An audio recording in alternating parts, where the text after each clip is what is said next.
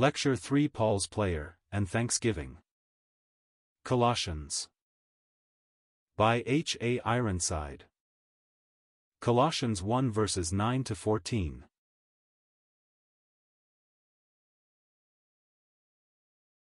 For this cause we also, since the day we heard it, do not cease to pray for you, and to desire that ye might be filled with the knowledge of his will in all wisdom and spiritual understanding, that ye might walk worthy of the Lord unto all pleasing, being fruitful in every good work, and increasing in the knowledge of God, strengthened with all might, according to his glorious power, unto all patience and long-suffering with joyfulness, giving thanks unto the Father, which hath made us meet to be partakers of the inheritance of the saints in light, who hath delivered us from the power of darkness, and hath translated us into the kingdom of his dear Son, in whom we have redemption through his blood, even the forgiveness of sins. Verses 9 to 14. This section reminds us of the prayers of the Apostle for the Ephesians, as recorded in chapters 1 and 3 of that epistle. There is something very precious and exceedingly instructive in being thus permitted to share the thoughts of, and notice the petitions offered up by, the Apostle Paul for the Lord's people in various circumstances. His deep concern for their growth in grace, their enlightenment in divine things, their apprehension of the purpose of God, and the manifestation of spiritual power in the life, all these come out very strikingly as he bows his knees before the God and Father of our Lord Jesus Christ. He was not content to know people were justified and hence safe for eternity.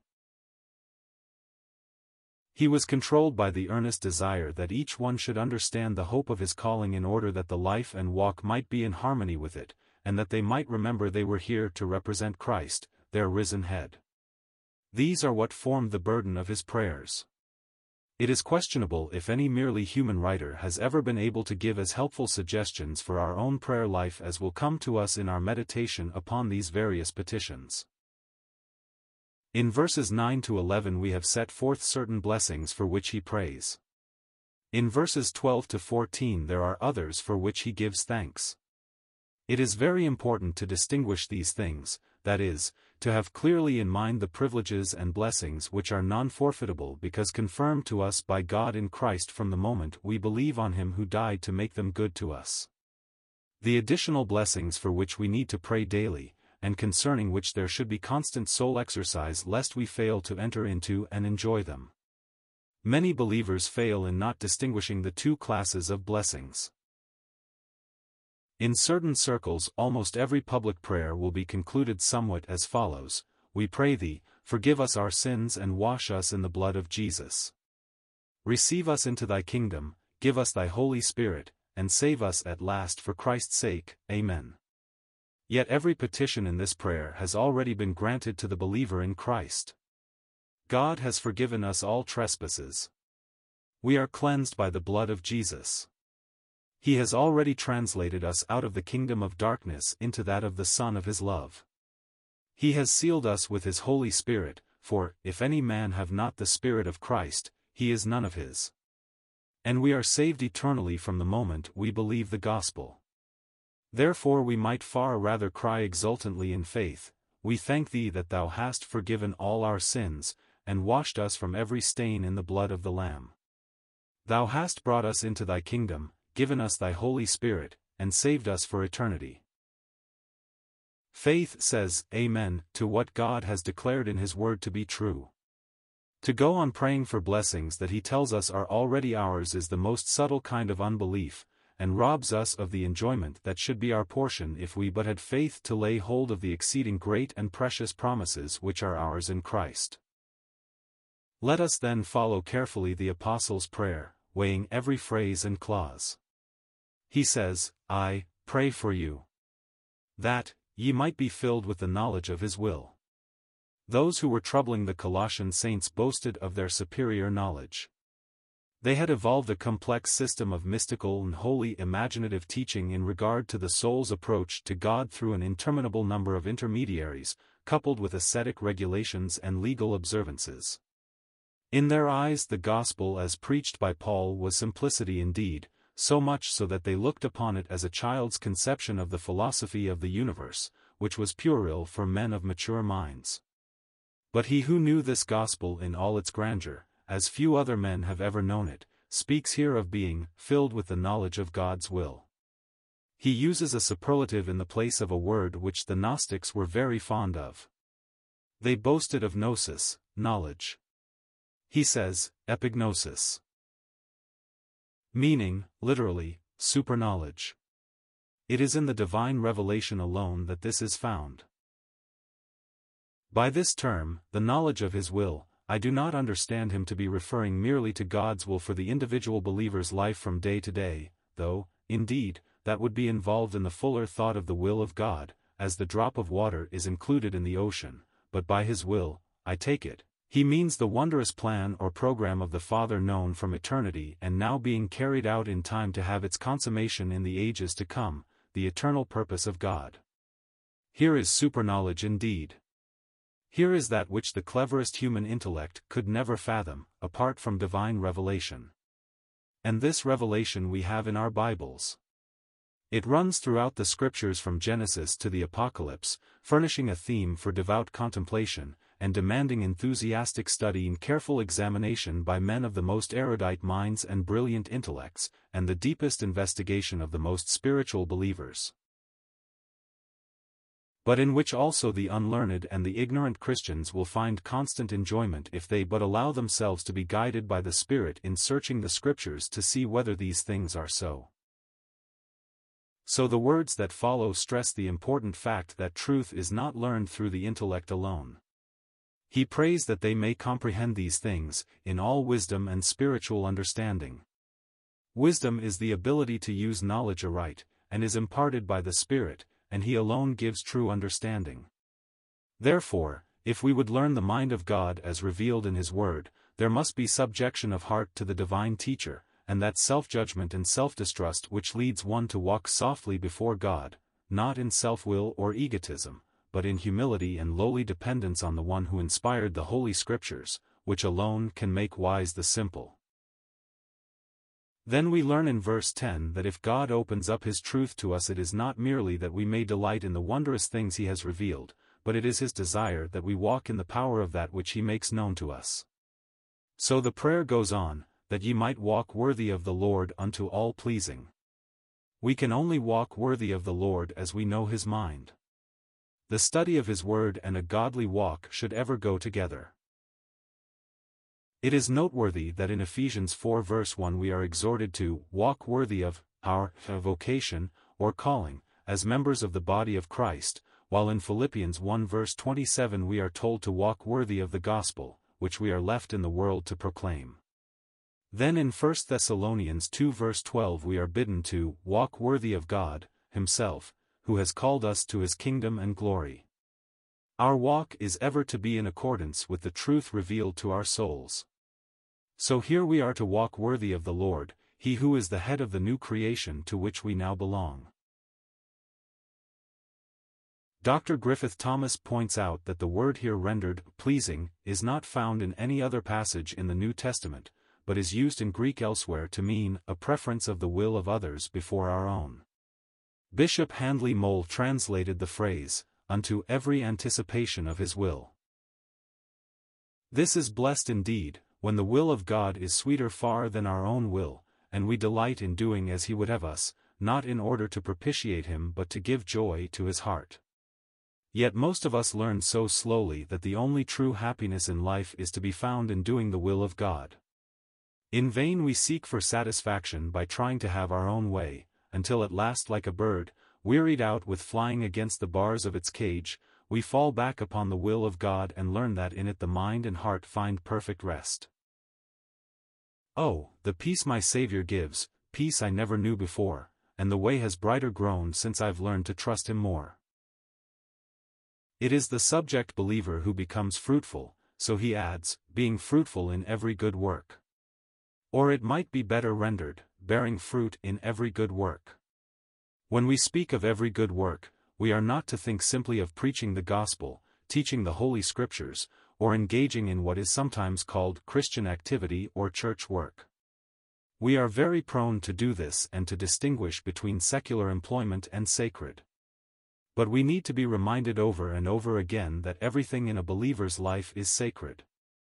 The Church of Rome distinguishes seven sacraments. But every act of a Christian should have a sacramental character using the word as generally understood. Whatsoever is right and proper for me to do in any circumstance, should do with an eye single to the glory of God, and by so doing I shall be bearing fruit unto him.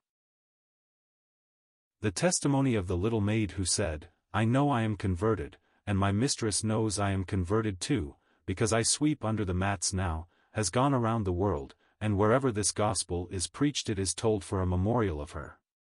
She was right, for even in the most commonplace duties she was bearing fruit for God, and she sought to glorify him by the faithful performance of her responsibilities, done not with eye service as a man-pleaser, but as pleasing God which trieth the heart.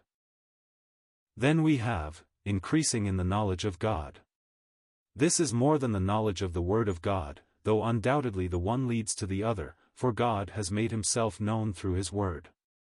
But we increase in the knowledge of God as we walk with him from day to day, learning more of his love and grace, his tender compassion, his care for those who trust him, and proving, too, how solemn a thing it is to deviate from the path of obedience and thus be exposed to the rod of correction.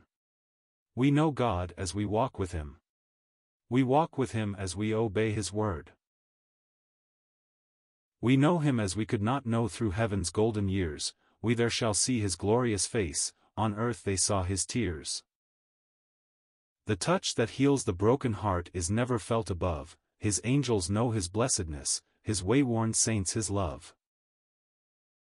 We shall thank him for all eternity for every trial along our pilgrim path that gave him a new opportunity to display his grace and to manifest his heart to us, his needy people, so dependent upon his power and grace. As we thus go on with him, we will be strengthened with all might according to his glorious power, and this, unto all patience and long-suffering with joyfulness. How much have we here upon which our souls may well meditate? It is he who supplies strength, giving all needed power in order that we may overcome in every adverse circumstance, according to the might of his glory. What room is there for discouragement as temptations and trials surround me and seem about to overwhelm me, if I realize that the very same spiritual dynamic, that wondrous energy which raised Christ from the dead, operates in me by the Spirit that I may be even more than victorious through him who loves me.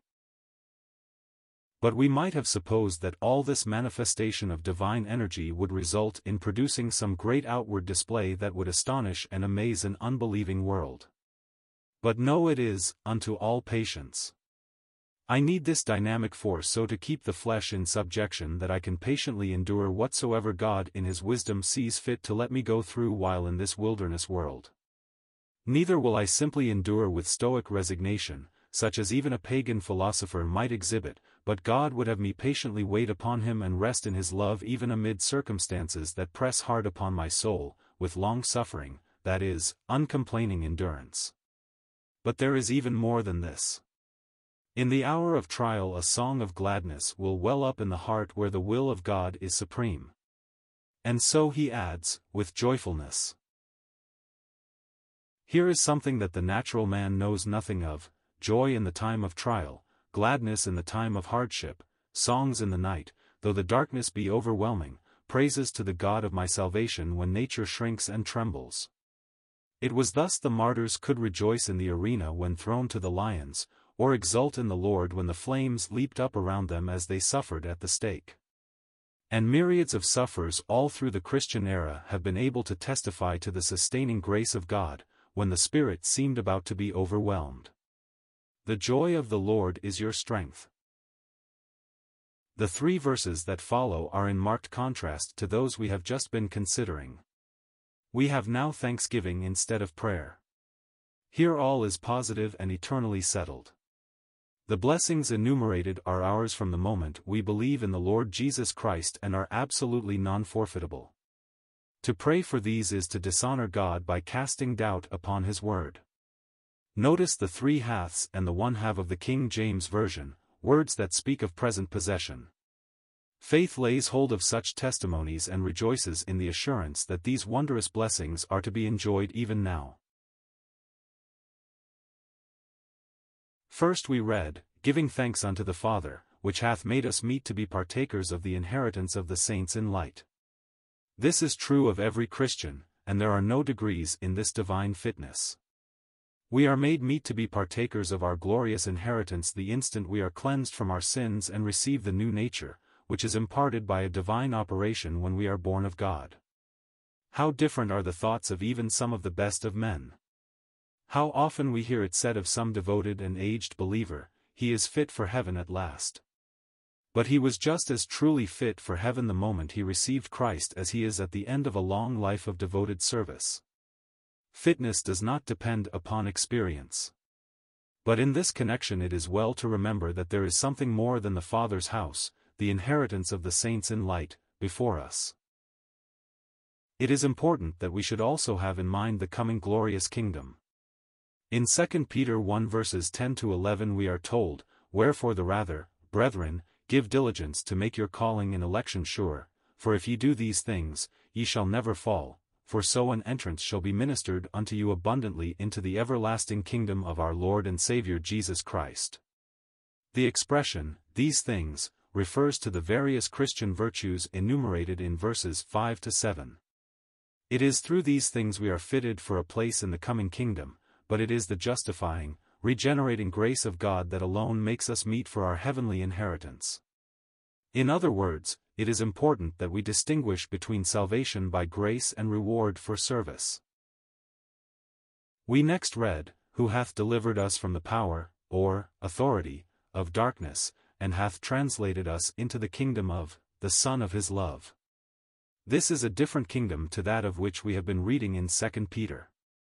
It is the present sphere where Christ's authority is owned, the kingdom which we see and enter by new birth. This kingdom consists not of meat and drink, but, of, righteousness, peace and joy in the Holy Ghost. As born of God we have lost our old standing as sons of fallen Adam in the satanic kingdom of darkness. We have been brought out of the darkness into the marvelous light of children of God, and it is here, of course, that responsibility comes in to walk as children of light. J. N. Darby was once asked, but suppose a Christian turned his back on the light. What then? He replied, then the light will shine upon his back. Most blessed it is to see this. We are in the light in all the value of the precious atoning blood of our Lord Jesus Christ sprinkled upon the mercy seat, the very throne of God from which the light shines. Lastly we read, In him we have redemption through his blood, even the forgiveness of sins. There is some question as to the manuscript's authority of the expression, through his blood. The best editors generally omit it. It seems to have been inserted from Ephesians 1 verse 7. But that does not for a moment touch the truth of which we have been speaking. It would only suggest the fuller character of redemption which is both by blood and by power. The blood having been shed, the omnipotent power of God makes redemption real to the believer, whose sins have all been forgiven and who has been lifted completely out of those circumstances in which he was once exposed to the judgment of God. As the soul meditates on the wonderful truths so succinctly presented in these three verses the heart will surely go out to God in worship and the life be yielded for devoted service. Let me recapitulate, as I close. He hath made us meet for the inheritance of the saints in light. He hath delivered us from the authority of darkness. He hath translated us into the kingdom of the Son of his love. We have redemption through his blood. Blessed certainties these that tell in unmistakable terms of our eternal security if once in Christ.